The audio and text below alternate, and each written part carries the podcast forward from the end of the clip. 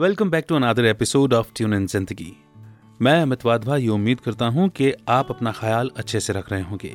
आज के एपिसोड में आपको बहुत मजा आने वाला है क्योंकि आज हमारे साथ में होने वाले हैं प्रखर गुप्ता, और प्रखर जो हैं वो पॉकेट एफएम में टीम लीड के रूप में अपनी सर्विसेज दे रहे हैं। बहुत सारे क्रिएटर्स को चांस देते हैं पॉडकास्टर बनने के लिए, क्रिएटर बनने के लिए।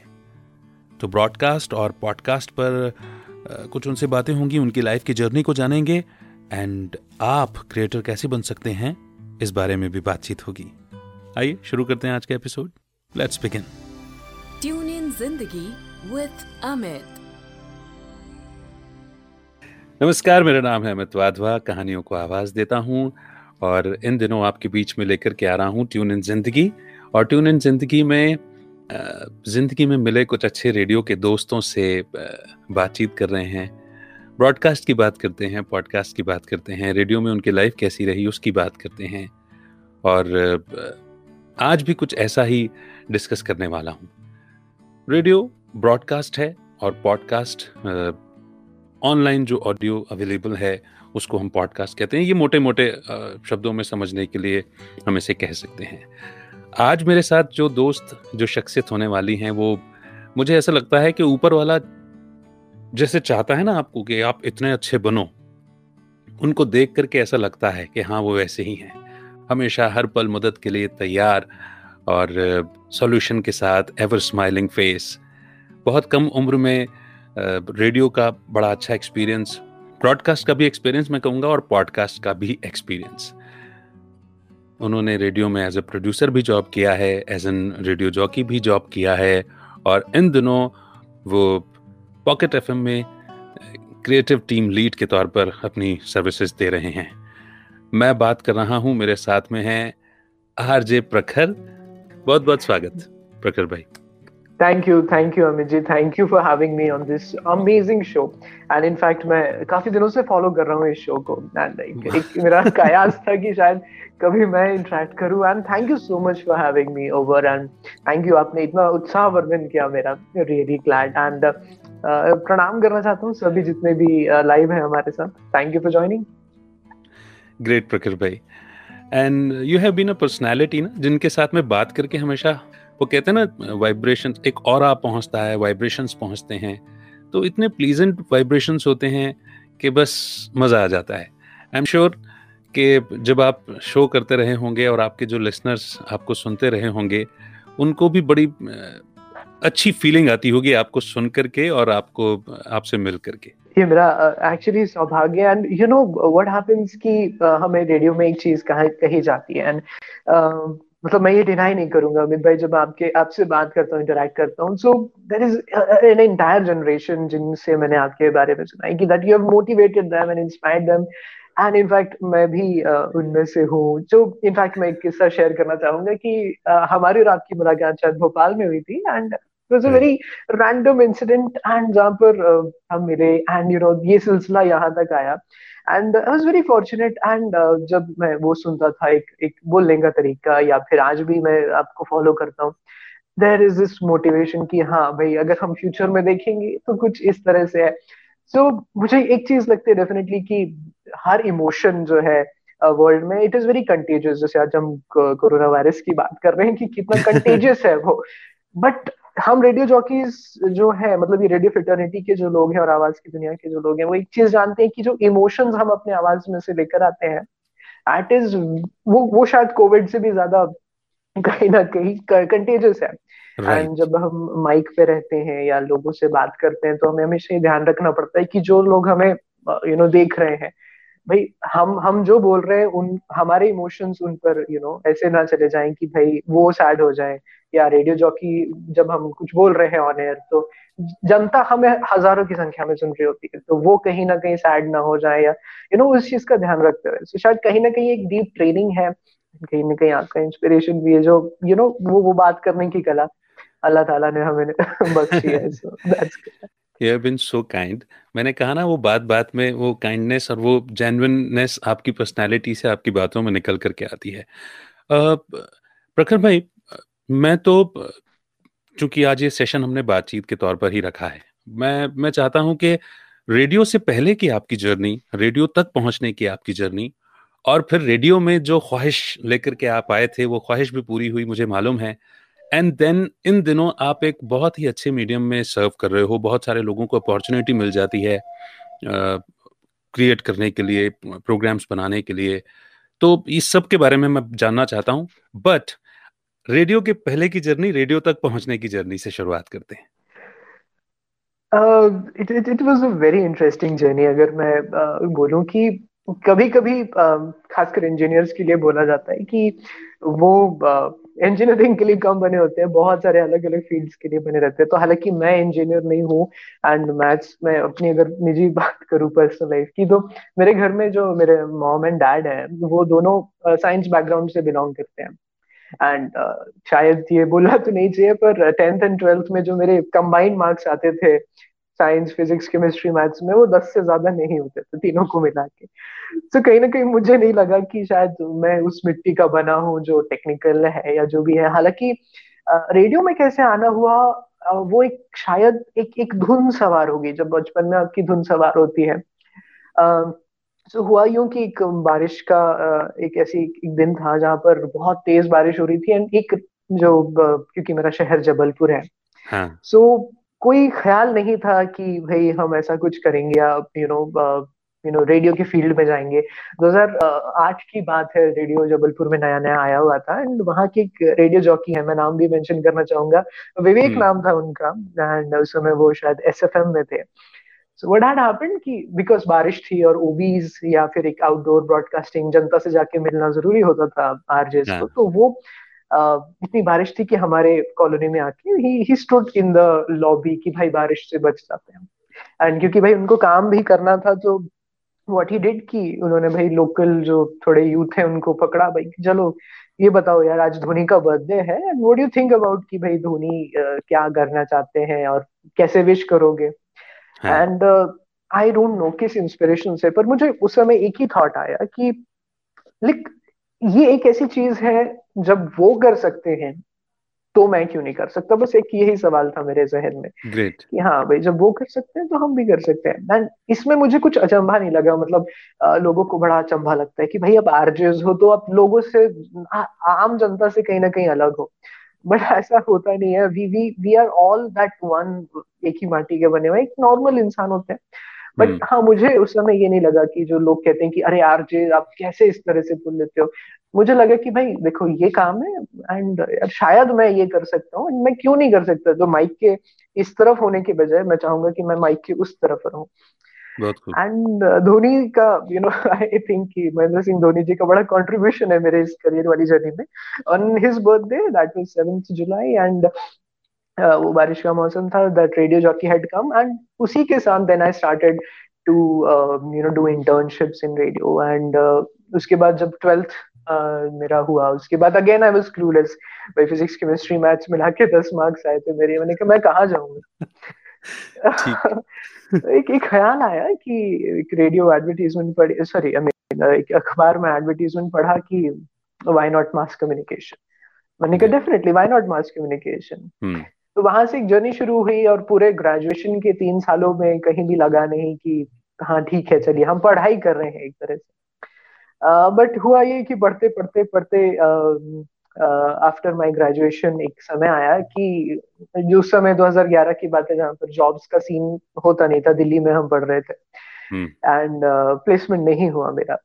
सो उस समय एक फेज था कि मैं एक कर्तव्य मूड कि भाई इतनी लंबी जर्नी करके आ गए हैं, सारा समाज बोल रहा है कि ये क्या मास कम्युनिकेशन कर लिया जब आप इंजीनियर बन सकते थे. मैंने कहा हाँ, बोले उन्होंने बोला जीन्स भी हैं आपके, mummy papa physics, chemistry, maths. मैंने कहा से नहीं होता.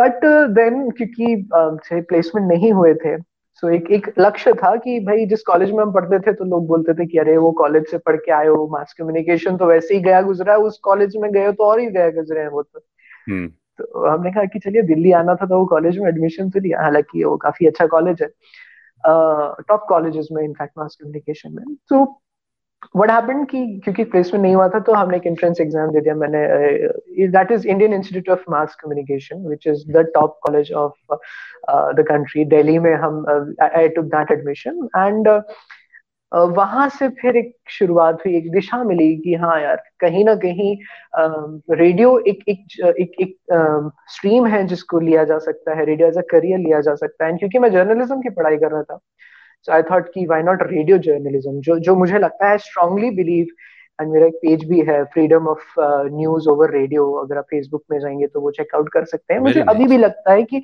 News should be free on radio. जब हम टीवी पे न्यूज रख सकते हैं, हालांकि वहां पर शाउटिंग बहुत हो गई है, तो शायद रेडियो में वो शाउटिंग ना हो, बट न्यूज जरूर होनी चाहिए रेडियो पे। एंड वो एक जज्बे से हम निकले थे। कम्युनिटी रेडियो की उसी तरह से शुरुआत हुई।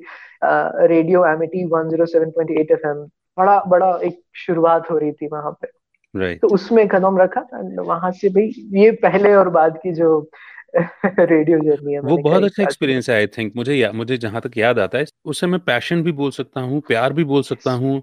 वो आपकी पर्सनालिटी में, वो आपकी आंखों में मैं देखता था, मतलब देखा है मैंने। You just wanted to live for radio, मतलब ये एक चीज दिखती थी। और दिल्ली वाला जो आपने एक्सपीरियंस मुझे बताया था कि जो जिस तरह से आप लोगों ने बाकायदा, you have been pioneer in setting up that radio station, no, तो वो एक बहुत बड़ा एक्सपीरियंस होता है। Setting up a radio station and launching that radio station. Setting up that radio station, मुझे कहीं ना कहीं लगता है कि रेडियो इन itself इतना ज्यादा पावरफुल मीडियम है, जो वो किसी भी मीडियम से एक कदम आगे है। मैं आपको एक छोटा सा वाक्य सुनाना चाहूंगा जो मेरे एक प्रोफेसर ने हमें बताया था। एंड एक व्यक्ति होता है जिसने ये जो वो गांव से आता है, उसने कभी टीवी नहीं देखी होती है, सिर्फ रेडियो सुना हुआ होता है उसने। एंड वो शहर आता है और उनके रिलेटिव्स जो है वो उनको एक इलेक्ट्रॉनिक्स की दुकान में ले जाते हैं और बोलते हैं कि हम गिफ्ट के तौर पे आपको एक टीवी देना चाहते हैं, तो आप बताइए कि कौन सा टीवी आपको चाहिए। तो वो जाते हैं और जो टीवी के सेलर हैं वो बहुत चीजें बताते हैं कि ये बेस्ट क्वालिटी का टीवी है, इसमें पिक्चर की क्वालिटी इतनी ज्यादा होती है, इसमें पिक्चर की क्वालिटी इतनी ज्यादा होती है। आखिर में एट द वेरी एंड जो गांव से आए होते हैं, जिनको रेडियो से इतना प्यार होता है, व्हाट दे डू, आखिर में बड़े बड़े टीवी देखने के बाद वो एक छोटे से ट्रांजिस्टर के पास जाते हैं और बोलते हैं कि मुझे ये चाहिए। तो वो दुकान वाला हंसता है कि यार ये इसमें तो दिखता भी नहीं है पिक्चर, क्वालिटी तो छोड़िए, पिक्चर ही नहीं दिखता, आपको इसमें क्या ऐसा लग रहा है। देन उसकी जो बात है वो बहुत बड़ी बात थी कि टीवी वही दिखाएगा जो उसको दिखाना है, पर रेडियो में जो सुनकर पिक्चर क्वालिटी मेरे दिमाग में, जहन में बनती है, उससे अच्छी HD quality, high resolution, best 4K 1000K वो कहीं नहीं हो सकती। तो मुझे लगता है this is the power of radio, जो हम एक अलग जगा सकते हैं लोगों के जहन में। इडियट बॉक्स इसलिए कहा जाता है शायद टीवी को कि भाई अब देखो उसको और अपने खो जाओ, बट कहीं ना कहीं if you go for radio, एक आयाम देता है वो आपको इडियट नहीं बनाने देता, वो आपको एक दिशा देता है। बिल्कुल सच कहा। And to be very honest, मुझे लगता है कि रेडियो, मैंने जितना रेडियो की लाइफ जी है, इनफैक्ट आज भी मैंने अपने पूरे रेडियो के टेन्योर में, मतलब मुझे लगता है जितना कंज्यूम मैंने किया होगा एंटरटेनमेंट या जितना कुछ भी हम मीडिया कंज्यूम करते हैं, मैंने शायद ही 1% टेलीविजन कंज्यूम किया हो। करेक्ट। बहुत सुंदर किस्सा सुनाया प्रखर भाई, it's so beautiful.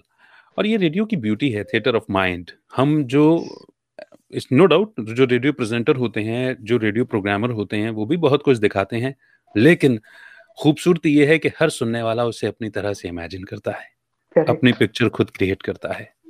Wow. So आप फिर दिल्ली के एक्सपीरियंस के बाद आगे जर्नी कहाँ जाती है? तो आगे की जर्नी शुरू होती है दिल्ली से। तो मैं कम्युनिटी रेडियो की जैसे बात कर रहा था, एंड व्हाट आई बिलीव कि कम्युनिटी रेडियो उस तरह का एक पावरफुल टूल है जो यूथ एक्सप्लोर कर सकता है। आई थिंक मुझे लगता है कि रेगुलेशन हटाना चाहिए कम्युनिटी रेडियो में जितना लगा हुआ है, एंड लोगों को फ्रीडम देनी चाहिए कि वो अपनी बात रेडियो के माध्यम से एक्सप्रेस करें। सो जब रेडियो एमिटी 107.8 FM में था मैं, तो कम्युनिटी रेडियो उस समय यूनिवर्सिटी का शुरू हुआ था, एंड उस समय शायद किसी को अंदाजा भी नहीं था कि रेडियो होता क्या है। बट मेरा एक पैशन था, क्योंकि मैंने थोड़ा सा जांच पड़ताल की थी उसमें। सो मैंने अपने प्रोफेसर के पास जाके कहा कि आपने लॉन्चिंग कर दी रेडियो की, सब कर दिया, पर रेडियो में सिर्फ गाने हैं, टेक्निकल चीजें हैं, रेडियो की आत्मा कहाँ है, जो लोगों से बातचीत है वो कहाँ है? तो उन्होंने कहा कि भाई उसके बारे में हमने नहीं सोचा अभी। मैंने कहा एक काम करते हैं कि हम मिलके कुछ करते हैं, क्योंकि मैं शायद उस समय सुपर सीनियर था, तो जो जूनियर्स थे भाई उनको बोल देते थे ऐसा करो तो वो कर देते थे। right. मैंने कहा एक काम करते हैं, ये जूनियर्स हैं मेरे, शायद इनको भी रेडियो का है कीड़ा कि हर किसी को, क्योंकि उस समय मैं आपको बताऊं शायद कहीं ना कहीं ये 2016 के पहले का एक जमाना था। और 2016 में why am I mentioning this date, क्योंकि एक 4G रेवोल्यूशन नहीं आया था उसमें।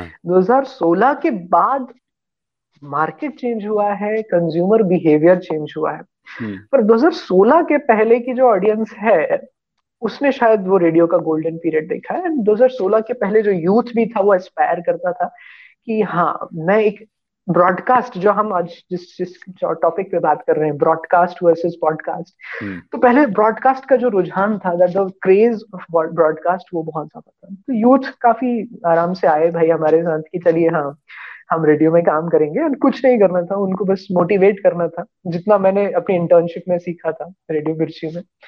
तो आए, उनको बिठाया, हमने कहा कि शो नहीं बनाना है, शो के प्रोमो बनाएंगे, चलाएंगे कुछ दिन, एंड लोगों को अच्छे लगे, वो पसंद आए, रात रात रेडियो का वो एक क्रेज बढ़ा। एंड वहाँ शायद मैंने रियलाइज किया, हमारे फैकल्टी ने रियलाइज किया कि ये उतनी मुश्किल चीज नहीं है, आपको एक माइक चाहिए, एक ट्रांसमीटर चाहिए, एक ख्याल चाहिए, भले ही वो ख्याल स्टूडेंट्स के हिसाब से प्रोफेशनल ना हो, एक छोटा सा कहीं, जैसे मुझे याद है कि जो हमारी विविध भारती है उसके कुछ आइडियाज जो है वो मैं इंस्पायर होके मैं उनसे जाता था। तो एक जिज्ञासा कार्यक्रम आता था, I really am inspired from Mr. Yunus Khan, so उनके लाइंस पर एक साइटेक कॉर्नर करके एक शो हमने चलाया, बहुत सारे कम्युनिटी ओरिएंटेड शोज हमने चलाए कम्युनिटी रेडियो में। The best part of community radio, वहां पर आपको कोई बॉस नहीं बोलता कि ये करो वो करो, आप करते हो, आनंद आप लेते हो, एंड सच में वो अचीवमेंट की खुशी आपकी खुद की होती है। तो कम्युनिटी रेडियो के बाद क्योंकि मौका था कि थोड़ा और हायर स्टडीज कर ली जाए, then I went to Indian institute of mass communication, जहाँ पर जर्नलिज्म सीखा हमने, एंड रेडियो की बारीकियां सीखी, एंड काफी काफी खुशनसीब थी क्योंकि उस समय जो दिग्गज थे मीडिया इंडस्ट्री के, वो आके हमें उन्होंने ट्रेन किया, नर्चर किया, एंड उसके बाद कॉलेज प्लेसमेंट है, बाकी चीजें हैं। तो रेड एफएम भोपाल में मेरा आना हुआ, तो रेडियो कमर्शियल किस तरह से रेडियो होता है, किस तरह से वाणिज्य जब आ जाता है ब्रॉडकास्टिंग में या फिर मीडिया में, जो एक बहुत बड़ा डिबेट है कि कमर्शियल एंगल जो होता है, वो जब एंटर हुआ, उसके बाद थोड़ा उस जर्नी को सीखा, एंड तो ये हुआ। उसके बाद हालांकि खैर ये एक जर्नी है, एक कंपनी से आप बाकी कंपनी में जाते हैं, बहुत सारी कंपनी में जाते हैं, बट ओवरऑल रेड एफएम में एज अ प्रोड्यूसर चीजें सीखने के बाद and I shifted to big FM, जहाँ पे मैं आई हैड दिस कीड़ा कि भाई हाँ आजकल माइक के इस तरफ होना है। सो कम्युनिटी रेडियो के बाद इस तरफ आए माइक के पहली बार, थैंकफुली। मैं यहाँ पर एक छोटा सा पॉज लूँ, मैं यहाँ पर आपको रोकूंगा क्योंकि आपने जो बहुत खूबसूरत बातें कही हैं उनको अगर हम समअप नहीं करेंगे और उनको साथ लेकर नहीं चलेंगे तो फिर बातचीत का मजा नहीं आएगा। हाँ, आपने जब कम्युनिटी रेडियो खुद के पैशन से शुरू किया, टॉपिक्स खुद के चुने आपने, और जिन एआईआर का आपने नाम लिया, बेसिकली हम सभी के लिए कहीं ना कहीं प्रेरणा का स्रोत वो एआईआर, वो पुराना रेडियो का बक्सा और वही अनाउंसमेंट पैटर्न और वही क्यूरियोसिटी, उसी ने जिज्ञासा जगाई है और उसी से कहीं ना कहीं प्रेरित होकर के हम सब रेडियो में आने का शायद ख्याल कर लेते हैं। आपके केस में ठीक मैं समझता हूँ कि एक रेडियो जॉकी ने आपको बुलाया और किसी एक्टिविटी के थ्रू आप इंस्पायर हुए, पर कहीं बचपन के दिनों में ना वो रेडियो जहन में बसा रहता है। yes. और एएम से एफएम में जब हम आए तो वो एक बहुत बड़ी इंस्पिरेशन है। और जिनका आपने नाम लिया ना, यूनुस खान साहब, लिटरली मतलब मुझे लगता है कि किसी टॉपिक को पकड़ करके उसकी पूरी जानकारी को इतने खूबसूरत अंदाज में, उनकी तो आवाज भी माशाल्लाह बड़ी खूबसूरत है, बहुत आवाज और अंदाज में और खूबसूरत, मतलब पूरी जानकारी बता देना, वो बहुत अच्छी बात है। तो आपने जो प्रेरणा ली ना, वो बिल्कुल सही प्रेरणा ली। मुझे ये लग रहा है, क्योंकि मैं ये बात का जिक्र सिर्फ इसलिए कर रहा हूँ क्योंकि रेडियो और टेलीविजन, रेडियो को मैं बड़ा प्योर मीडियम मानता हूँ। प्योर मीडियम इसलिए मानता हूँ क्योंकि टेलीविजन पर कई इमेजेस ऐसी आती हैं जिसमें प्योरिटी नहीं है, कई इमेजेस ऐसी आती हैं कई जिसमें वो मुझे लगता है कि वो धीरे धीरे धीरे अपनी वो प्योरिटी उसने खो दी। वो हम समझते हैं ना कि जैसे कोई भी मीडियम या कोई भी चीज़ होती है अपनी 3 साइकिल से होकर के गुजरती है, अपनी गोल्डन स्टेज, अपनी सिल्वर स्टेज और अपनी iron stage. That there was a time जब सिनेमा या टेलीविजन अपनी गोल्डन स्टेज में था और हमने बहुत अच्छी अच्छी चीज़ें उसमें से देखी सीखी हैं, है ना, मगर धीरे धीरे वो मुझे लगता है अपनी आयरन स्टेज की तरफ ज्यादा आ गया। बट रेडियो को मैं जब शुरू से लेकर आज तक भी देखता हूँ, देयर इज अ प्योरिटी। उसमें इम्प्योरिटी शामिल करने की कई बार कोशिश भी की गई मगर वो इतनी बुरी तरह से नकार दिया ऑडियंस ने, लिसनर्स ने, कि वो कभी भी वहां पर उसको जगह नहीं मिली इम्प्योरिटी को। And the medium and the organisation for any kind of person, वो बहुत सेफ स्पेस है, क्रिएटिविटी का भी बड़ा सेफ स्पेस है। तो जिस एज में आपका रेडियो से प्यार हुआ, जिस प्योर मीडियम से प्यार हुआ, ये मेरे लिए बड़ी खास बात है समझने की, जानने की और इस बात को रिट्रेट करने की, बार बार बताने की कि 2016 के पहले का जो एरा है उसमें आपने रेडियो किया, बीइंग अ यूथ आपने रेडियो में प्योरिटी लाए और इस प्योर मीडियम की तरफ अट्रैक्ट हुए। Then establishing a radio, being a part of that community radio station, जहाँ पर आपने अपनी क्रिएटिविटी को नर्चर किया, sense of achievement, sense of जो आत्मतृप्ति का जो अनुभव किया है ना, वो अनपैरेलल है इनफैक्ट, कहीं और मुझे वो तृप्ति मिली नहीं कहीं। फिर जब भोपाल आना हुआ, आप एज अ प्रोड्यूसर आए, क्योंकि पिछले कुछ दिनों मैं अपने रेडियो जॉकी दोस्तों से बात कर रहा हूँ, आप भी एक रेडियो जॉकी रहे हैं, बट बीइंग अ प्रोड्यूसर भी मुझे ऐसा लगता है कि बीइंग अ प्रोड्यूसर क्या जिम्मेदारी होती है एक रेडियो स्टेशन में, उस रोल के बारे में भी मैं चाहूँगा थोड़ा सा आप बताओ before jumping into the next part. And in fact इसकी एक बहुत इंटरेस्टिंग स्टोरी है अमित भाई, मैं शेयर करना चाहूँगा कि 4 लोग होते हैं कमर्शियल रेडियो स्टेशन में और पूरी दुनिया को लगता है कि पूरा रेडियो स्टेशन ये 4 लोग चला रहे होते हैं। सुबह का आरजे, शाम का आरजे, बीच में 2 आरजे आते हैं, राइट। सो एक बहुत बड़ी धारणा ये है, बट हकीकत ये है कि बहुत सारे लोग बिहाइंड द सीन्स होते हैं। एंड कभी कभी जब हम, क्योंकि ये वाक्य मेरे साथ बहुत हुए कि शायद मेरे को जब फोटोग्राफी का शौक था, क्योंकि media as a field grow कर रहा है इंडिया में, तो जब मुझे फोटोग्राफी का शौक था तो मैं लोगों को बताता मैं फोटोग्राफर हूँ, तो कहीं उनको एक शक हो जाता था कि यार शादियों वगैरह में जाके या फोटो मैंने कहा नहीं, वो वाली फोटोग्राफी नहीं होती है, फोटोग्राफर मतलब क्रिएटिव फोटोग्राफर। बट सिमिलरली ये चीज उलट हुई कि जब मैं लोगों को बताता था कि मैं एक प्रोड्यूसर हूँ, तो उनको लगता था अच्छा प्रोड्यूसर मूवीज में फिल्में बनाते हैं, तो वो बोलते थे अच्छा आप रेडियो में पैसा लगाते हैं ना, तो रेडियो में बहुत सारा इन्वेस्ट करते हैं। मैंने कहा हाँ मैं वही इन्वेस्टर हूँ जो रेडियो में बहुत सारा पैसा लगाता है, बट ऐसा नहीं है। प्रोड्यूसर जो है, क्योंकि हालांकि उनको समझाना बड़ा मुश्किल होता है कि ऐसा प्रोड्यूसर होता क्या है। सो प्रोड्यूसर एक्चुअली रेडियो में एक बैकबोन होती है, क्योंकि एक आरजे होता है जो प्रेजेंट करता है चीज़ों को, बट जरूरी नहीं है कि आरजे को हर मुद्दा थरली पता हो। बट अगर प्रोड्यूसर को हर मुद्दा थरली पता नहीं है, तो वो शायद रेडियो शो के लिए बड़ा एक नुकसानदेह चीज हो सकती है। सो प्रोड्यूसर एक आरजे को हर चीज बताता है कि भाई अगर आप ये टॉपिक पे बात कर रहे हैं तो इसका नुआंस क्या है, या इसकी एक बैकबोन क्या है, या इसकी हिस्ट्री क्या है, और एक एक कहना चाहिए मसाला डालते हैं जब हम अपने शो में, तो वो प्रोड्यूसर वो मसाला लाने का काम करता है। Right. एक टीम होती है आरजे के साथ, एक हेल्पिंग हैंड होता है, क्या लाना है क्या नहीं, साथ ही हाथ बढ़ाने वाली बात होती है। हाँ. So, प्रोड्यूसर का वो काम होता है जहाँ पर शो की पूरी जिम्मेदारी का ढीकना जो होता है वो प्रोड्यूसर पे होता है एक्चुअली। हाँ, और बाकी जो शो का जो क्रिएटिव पार्ट है वो आरजे पे। हाँ, क्योंकि मुझे लगता है कि टेक्निकल टर्म में भी हम जब कहते हैं तो रेडियो जॉकी को इंटरनल लैंग्वेज में रेडियो शो प्रेजेंटर भी कहा जाता है। एंड प्रेजेंटर के साथ में जो उसका राइट हैंड कहो या बैकबोन कहो, जो आपने भी वर्ड यूज किया, वो प्रोड्यूसर है।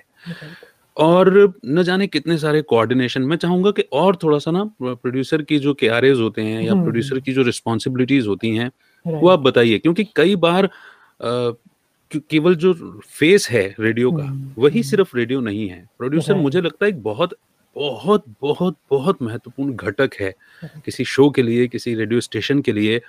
और उस पोजीशन में कई क्रिएटिव लोग ऐसे होते हैं जिनके पास एक अपॉर्चुनिटी होती है as a radio producer join कर सकें, है ना। और एक रेडियो का प्रोड्यूसर होना आपको बहुत सारी दूसरी जगह भी अपॉर्चुनिटी देता है काम करने के लिए।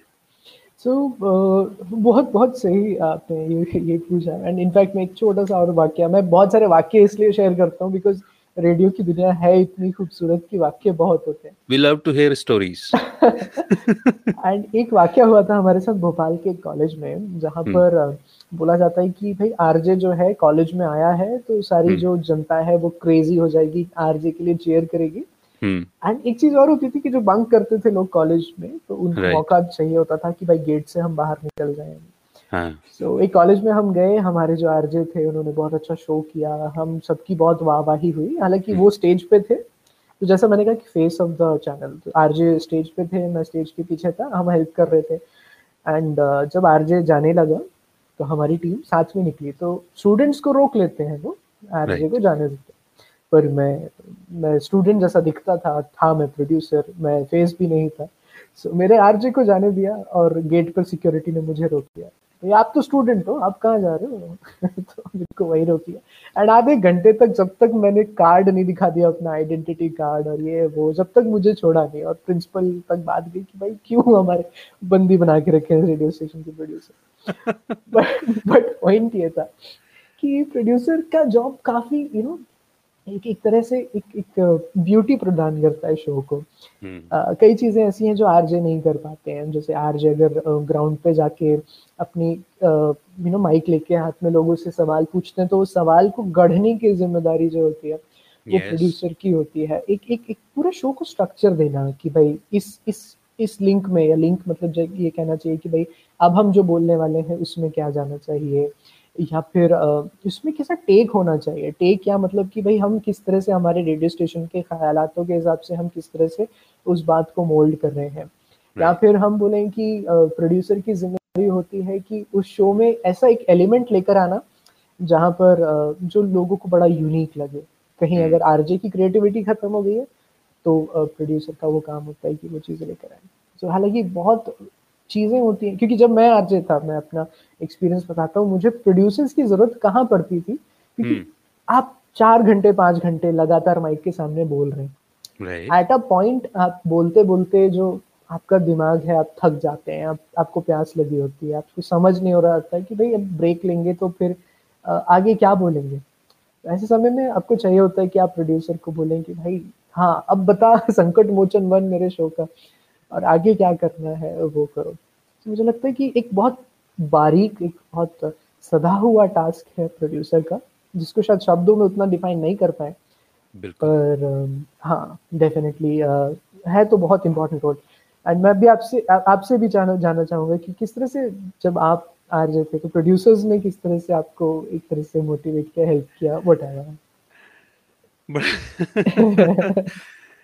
बहुत अच्छा सवाल पूछ लिया है। हालांकि मुझे उम्मीद नहीं थी, मुझे लग रहा था सवाल केवल मैं ही पूछ रहा हूँगा। मैं चाहता हूँ कि ये एक सेशन हो जहाँ पे मैं एक्सपीरियंस सुनूं भी। बिल्कुल ठीक है, नहीं बिल्कुल ठीक है, बहुत बहुत अच्छा किया ये सवाल पूछ लिया। देखो, मेरा रेडियो करियर शुरू हुआ ग्वालियर शहर से। तो अब ग्वालियर को थोड़ा सा छोटा स्टेशन कंसिडर किया जाता है, छोटे शहर होने के नाते। तो हमारी टीम में प्रोड्यूसर्स की जगह ही नहीं थी। तो हमारी टीम में हमने ही प्रोड्यूसर्स का रोल प्ले किया। तो we were the producer, we were the radio jockey, and I was managing, मतलब मैं म्यूजिक शेड्यूलर की भी रिस्पॉन्सिबिलिटी मैं ही प्ले कर रहा था। उसके साथ साथ मुझे कुछ ट्रैफिक, जैसे लॉक का काम कहते हैं, कमर्शियल लॉक का काम कहते हैं, वो भी बहुत कुछ हमारे ऊपर था, वो भी करनी होती थी। तो मुझे मालूम नहीं था कि मैं रेडियो में जाकर के ये सब करने लग जाऊंगा। मेरे लिए ये अनएक्सपेक्टेड था। मैंने तो सोचा था कि मुझे रेडियो का शो करना होगा, 2 घंटे प्रिपरेशन, उसके बाद 2-3 घंटे का प्रेजेंटेशन, और फिर कहीं बाहर आना जाना होगा तो होगा, बाकी फिल्म, गाने, मस्ती, ये होगी मेरी जिंदगी।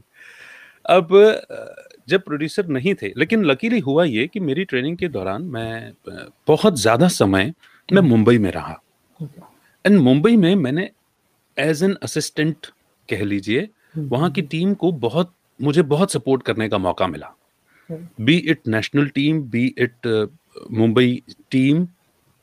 तो वहाँ मेरी दोस्ती जो हुई वो प्रोड्यूसर से भी हुई, रेडियो जॉकी से भी हुई, और हर एक के काम में हम असिस्ट कर रहे थे, हर एक के रोल में हम असिस्ट कर रहे थे। तो then I got to understand कि प्रोड्यूसर्स का रोल क्या होता है।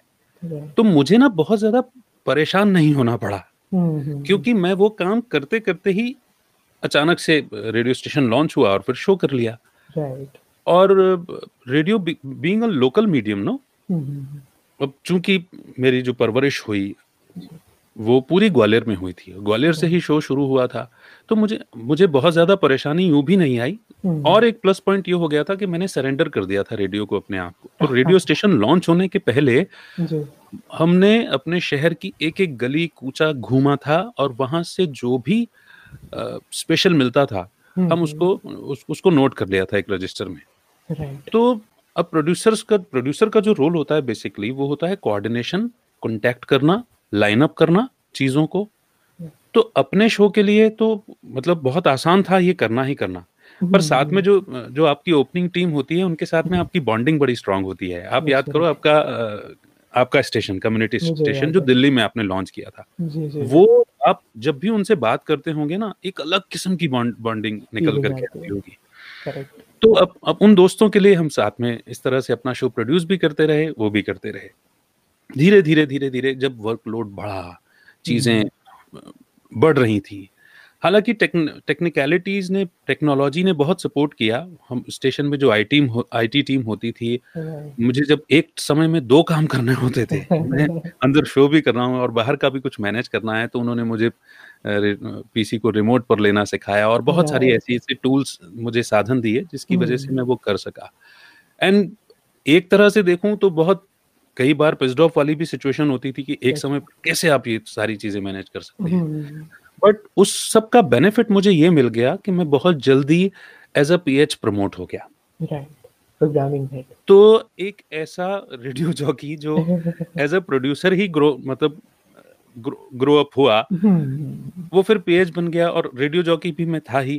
तो उसने मुझे प्रोड्यूसर्स के रोल बहुत क्लियर कर लिए, और यही जब मैं भोपाल पहुंचा तब वहाँ जरूर मुझे एज अ प्रोड्यूसर मुझे आवश्यकता होती थी कई बार कुछ चीज़ों की, तो और वो बड़ी हेल्प हो जाती है। मैं सच बताता हूँ कि जब आप बहुत ज़रूरी, और क्योंकि रेडियो हमें एक एक सेकंड की वैल्यू समझा देता है, उस पर्टिकुलर सेकंड में उस प्रोड्यूसर भाई की हेल्प मिल जाना, सही बात, वो मतलब ऐसा लगता है कि आ हा तुमने क्या कर दिया मेरे दोस्त। तो Anuj was there in Bhopal, जिसने बहुत सपोर्ट किया है जब मैं शो प्रेजेंट करता था एट टाइम्स। अनुज से इनफैक्ट मेरा भी कोऑर्डिनेशन हुआ, मतलब काफी, मतलब one of the best hard working person I have met Anuj. मैं बड़ी तारीफ करता हूं, क्योंकि वो बियॉन्ड जाकर के भी वो बहुत सारी चीजें कई बार करता है, बहुत सारे स्किल्स हैं उसके अंदर, एंड रेडियो का जिस तरह से आपने जिक्र किया कि कहीं ना कहीं एट अ पॉइंट आपको लगता है कि भाई रेडियो इज मौज मस्ती, जो लोगों को एक परसेप्शन है कि भाई काफी मौज मस्ती होती है, हकीकत ये है कि एट सम टाइम्स आप पर इतनी सारी रिस्पॉन्सिबिलिटी आ जाती है, इतनी सारी आप में आपको लगता है कि भाई यू आर सैचुरेटेड। सो जैसे आपने अनुज की बात की जो आपके प्रोड्यूसर थे, सो स्टेशन का हर एक स्टेशन का अलग अलग स्ट्रक्चर होता है। तो मुझे याद है कि एक बार भोपाल की जब जिससे मैं बात करूँ तो जिससे मैं रेड एफएम में था, तो भोपाल की टीम एक दिन वीकेंड था और रात को तकरीबन 2-2:30 बजे अगर वो सड़कों पे निकली हुई थी कि भाई वीकेंड एंजॉय कर रहे हैं जो भी है। सो हबीबगंज स्टेशन है भोपाल में, वहाँ पर हबीबगंज स्टेशन के सामने बड़े अच्छे पोहे मिलते हैं, सो वो पोहे खाने हम रुके एंड तो अनुज वाज देयर आल्सो। तो हमने अनुज से मिला रहे, हमने कहा आप यहाँ क्या कर रहे हो, तो बोले कुछ नहीं, मेरा भी काम अभी खत्म हुआ है और मैं पोहे खाने आया। तो हमें at the back of the mind पता था कि हमारा काम खत्म होके हम यहाँ खाने नहीं आए, हम तो एंजॉय कर रहे और आए, बट काम जो है उसने खत्म किया। एंड शायद उस समय वो वहाँ पे आके शायद भूख लगी थी तो काम कभी ज्यादा रहता है, बट जब आपको पता चलता है कि आपके कुछ करने से लाखों लोग एक सिटी के अफेक्ट होते हैं तो वो एक किक भी मिलती है कि भाई एक्चुअली मतलब रेडियो में ये जो आपने बात कही ना, मैं भी इसे रिट्रेट करना चाहूँगा कि रेडियो प्रोफेशनल्स के लिए रेडियो आराम की जिंदगी की जॉब नहीं है।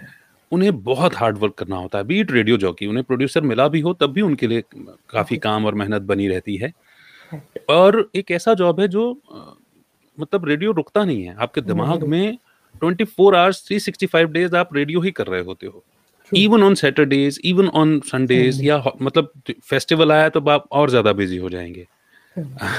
वीकेंड्स लोगों को खुशी देता है, हमें लगता है कि काम थोड़ा सा और बढ़ गया। हाँ, कोई भी स्पेशल डे आया हमारा काम बढ़ जाता है। But the sense of achievement, वो जो सर्व करने की जो खुशी मिलती है, जो आपने कही कि हजारों लाखों लोगों के चेहरे पर एक मुस्कान आ जाना या एक काम की जानकारी दे देना जिसकी वजह से किसी की लाइफ में कोई सॉल्यूशन आ गया है या कोई काम की बात मिल गई है, वो आपको पुश करता रहता है, नहीं यार रेडियो करो।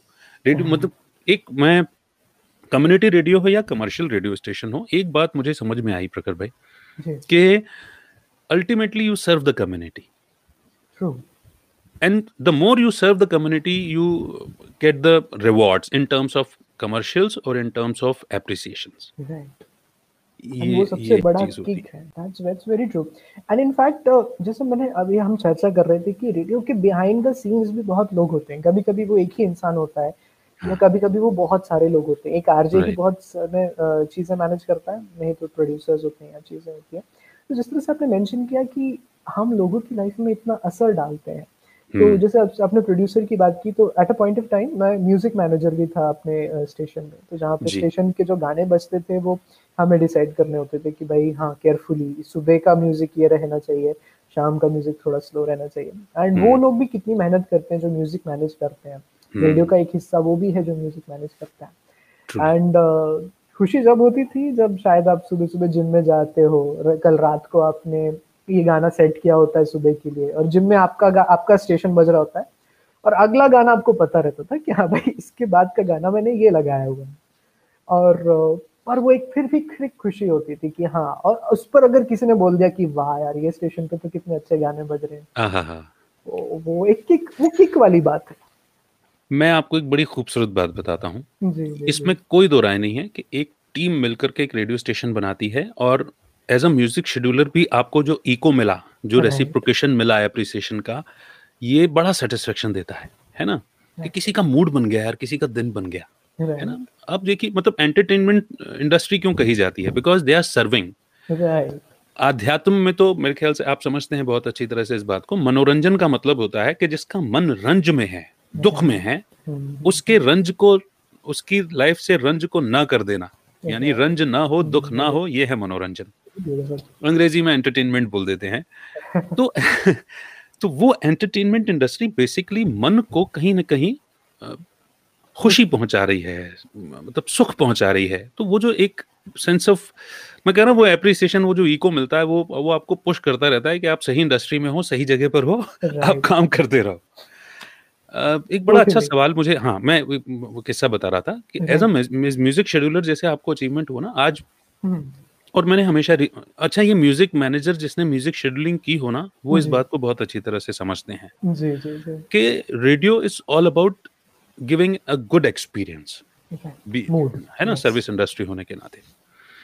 अब सेगवे करके एक बड़ा टेक्निकल टर्म है जो यहाँ पर सुन रहे हैं या जो सुनेंगे उनको मैं समझाना भी चाहूंगा कि एक सॉन्ग का खत्म होना और दूसरे सॉन्ग का शुरू होना, वो जो मर्जिंग पॉइंट होता है जहाँ पर आपको फ्रिक्शन ऑफ सेकंड्स का भी गैप नहीं मिलता और जहाँ पर वो दोनों गाने मिल रहे होते हैं, ये ब्लिस की फीलिंग कई बार आ जाती है अगर सुंदर सेगवे हो तो, है ना। इधर से बहुत बारीक चीज है बट वेरी ट्रू, इधर से फेड आउट हुआ, इधर से फेड इन हुआ और दोनों ही आपके वो फेवरेट गाने हैं, और ज्यों ही आपको क्लिक किया कि आप अपना एक बहुत पसंदीदा गाना सुन रहे थे एंड ये जो सेकंड सॉन्ग शुरू हो रहा है ये भी आपका पसंदीदा गाना ही दे दिया आज रेडियो ने आपको, वो जो रस आता है ना दिमाग में, that is why I am calling it bliss, क्योंकि ब्लिस का कोई अपोजिट वर्ड नहीं है, आनंद का कोई अपोजिट वर्ड नहीं है, तो I can not express it. ये जिन्होंने एक्सपीरियंस किया होगा वो ये बात समझ पा रहे होंगे। अब जो म्यूजिक शेड्यूलर रहता है उसका काम होता है ये सेगवे पॉइंट को संभाल करके रखना, उसको डिजाइन करना। एंड मुझे लगता है कि वो व्यक्ति जो म्यूजिक शेड्यूलिंग कर रहा है, जो लॉग संभाल रहा है, अगर कोई रेडियो स्टेशन रैंकिंग में आ पा रहा है, हम लिसनर्स को मौका नहीं दे रहे कि आप ट्यून आउट करो, उस व्यक्ति का भी उतना ही योगदान है उस रेडियो यूजर को ग्रेट बनाने में। बड़ा मेहनत का काम है रेडियो एक्चुअली, और कई सारे लोग मिलकर के रेडियो बनाते हैं। प्रखर जिनको आप सुन रहे हैं, एज अ, देखिए उन्होंने कम्युनिटी रेडियो एस्टेब्लिश किया, डिज़ाइन किया, then as a producer Bhopal में वर्क किया। अगली जर्नी पर अब मैं धीरे से आना चाहूँगा प्रखर भाई। Then you join as a radio jockey जी। तो 2016 की ही ये बात है। एंड कोइंसिडेंस देखिए कि 2016 जो टर्निंग पॉइंट था इंडियन ब्रॉडकास्ट इंडस्ट्री में, उसी साल I entered the Kota market. And मैं ब्यूटी बताना चाहूँगा रेडियो की कि कितने लोगों को वो कितने अलग अलग तरीके से छूता है, उनकी लाइफ को टच करता है वो। एंड कोटा जो मार्केट है, it is one of the best markets जो रेडियो प्रेमियों के लिए है, मैं बोलना चाहूँगा। मैं एक सेकंड के लिए पॉज ले रहा हूँ। मैं जानता हूँ आप बड़ी अच्छी फीलिंग में चले गए थे, लेकिन आपको सुन रहे हैं रोशन भाई। रोशन, यस, मैंने देखा रोशन को। और जब मैं म्यूजिक की बात कर रहा था तो रोशन का ट्रू वर्ड आया मेरे को। इतना खूबसूरत व्यक्ति है ना ये, दिल का। रोशन भाई, बहुत सारा प्यार। Yes, love you Roshan. And Roshan was the music manager मेरे साथ भोपाल में, and he could relate to what I just said about that. So I, it's a bliss, Roshan. Thank you so much for joining. बने रहिए आप हमारे साथ. Yes, Roshan says, smiley. I was talking about the Kota market, जहाँ पर देश का बड़ा यूनिक मार्केट है रेडियो के टर्म्स में। This is राजस्थान का कोटा शहर। 2016 की बात है। मुझे बड़ा मौका मिला कि जिस चीज़ की मैं बड़ा देर से इंतजार कर रहा था कि अभी कमर्शियल रेडियो में आरजे बनना है। बहुत सारे लोगों को सुना है क्योंकि कम्युनिटी रेडियो का एक दायरा होता है 15 किलोमीटर से वो ज्यादा नहीं जा सकता। हाँ जी। पर कमर्शियल रेडियो बहुत दूर तक जाता है, वो देश के बाउंड्रीज को भी पार कर जाता है, बहुत बहुत कम्युनिटीज को वो टच करता है। Kota was that thing for me. 2016 की बात है, सर्दियों का समय था। और जब कोटा मार्केट में हमने एनालाइज किया कि भाई मार्केट किस तरह का है, तो आजकल एक होड़ लग गई है जो रेडियो जॉकीज अपने आप को वीडियो जॉकीज के तौर पे लेकर आए हैं, which is a good thing. मुझे कहीं ना कहीं डीप डाउन लगता है कि अगर आप एक रेडियो पर्सन है, सिर्फ मैं हूँ, मैं सिर्फ आर्ट्स वाला पर्सन हूँ, शायद मैं मैथ साइंस वाला पर्सन नहीं हूँ। इसी तरह मुझे भी लगता है कहीं ना कहीं मैं रेडियो वाला पर्सन हूँ, शायद मैं डिजिटल मीडिया में मैं नहीं हूँ, शायद मैं अपने आपको रेडियो वाला समझता हूँ।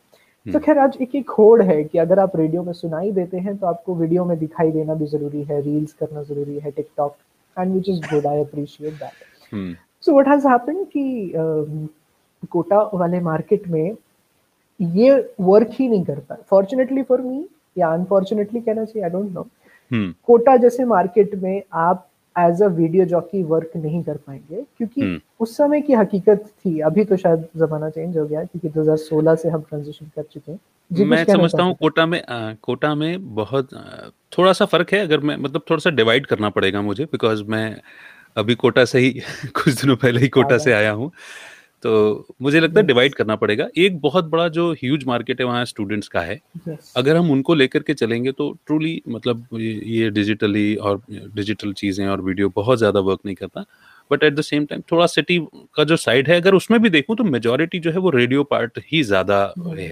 थोड़ा सा ये एक पोर्शन है जहाँ पर ये डिजिटल चीज़ें या वीडियो वाली चीज़ें, वहाँ पर एक चीज़ होती है जो शायद पूरे देश में ज़्यादा नहीं होती है जी। वहाँ पर आपको रेडियो पे सुना जाता है पर आपको वीडियो पे नहीं देख सकते क्योंकि बच्चों के पास छोटे फोन होते हैं। हाँ। तो वो रेडियो जरूर सुनते हैं। तो देश में सबसे ज्यादा लिसनरशिप मुझे लगता है कि कोटा जो है वो हमारे लिए लेकर आता है। मैं एक्साइटेड इसलिए हो गया था, आपने छोटे फोन का जिक्र किया ना। छोटे फोन आज भी अपने फोन में रेडियो सुनने के एप्लीकेशन देते हैं। 2013 में, मैं चूंकि यहाँ डिजिटल का जिक्र आया है ना, मैं आपसे डिस्कशन करना चाहूँगा और जो भी मेरे रेडियो के दोस्त मुझे सुन रहे हैं या सुनेंगे वो इस बात से इत्तेफाक रखेंगे। 2011 में स्मार्टफोन इंट्रोड्यूस हुए थे, है ना, जब हम उन्हें टच स्क्रीन फोन कहा करते थे। तो उस वक्त चूंकि आपको अपनी पुरानी चीज़ों से बड़ा लगाव होता है, तो मैं भी उन्हीं में से था जो मुझे टच, मतलब ये कीपैड फोन बड़े अच्छे लगते थे, टच स्क्रीन की तरफ मैं नहीं जाना चाहता था, बड़े डेलिकेट भी लगते थे और मैं मुझसे थोड़ी सी संभाल नहीं होती, तो मैंने कहा था यार ये ठीक है। देन ग्रेजुअली आपकी जॉब की रिक्वायरमेंट के साथ में आप स्विच कर लेते हो, तो मैंने फिर बाद में कहीं जाकर के स्मार्टफोन लिया होगा या टच स्क्रीन फोन जिसे हम उस वक्त कहते थे वो ले लिया होगा। फिर मैंने जब एक अच्छा महंगा स्मार्टफोन खरीदा जब, तो मैंने देखा उसमें रेडियो की एप्लीकेशन नहीं है। That's the tragedy. Yes, correct. And मैं बहुत हैरान परेशान हुआ, फोन बड़ा अच्छा था और उसमें रेडियो की एप्लीकेशन नहीं। मैंने कहा ये तो बहुत बड़ा नुकसान हो जाएगा, अगर रेडियो की एप्लीकेशन ही नहीं होगी फोन्स में तो लोग रेडियो कैसे सुनेंगे, और वो रेडियो की बजाय एंटरटेनमेंट के लिए फिर वो कुछ दूसरे साधन तलाशेंगे। पता नहीं मुझे नाम लेना चाहिए कि नहीं लेना चाहिए, लेकिन कुछ म्यूजिक स्ट्रीम्स ऐप होती हैं, मैं इस तरह से बात कर लेता हूँ। फिर वो उनका इंट्रोडक्शन उस वक्त हो गया था और यूट्यूब भी 2011 से धीरे धीरे पहचान बनाते बनाते अब फोन में आ गया था, तो यूट्यूब का कंजम्पशन धीरे धीरे बढ़ रहा था।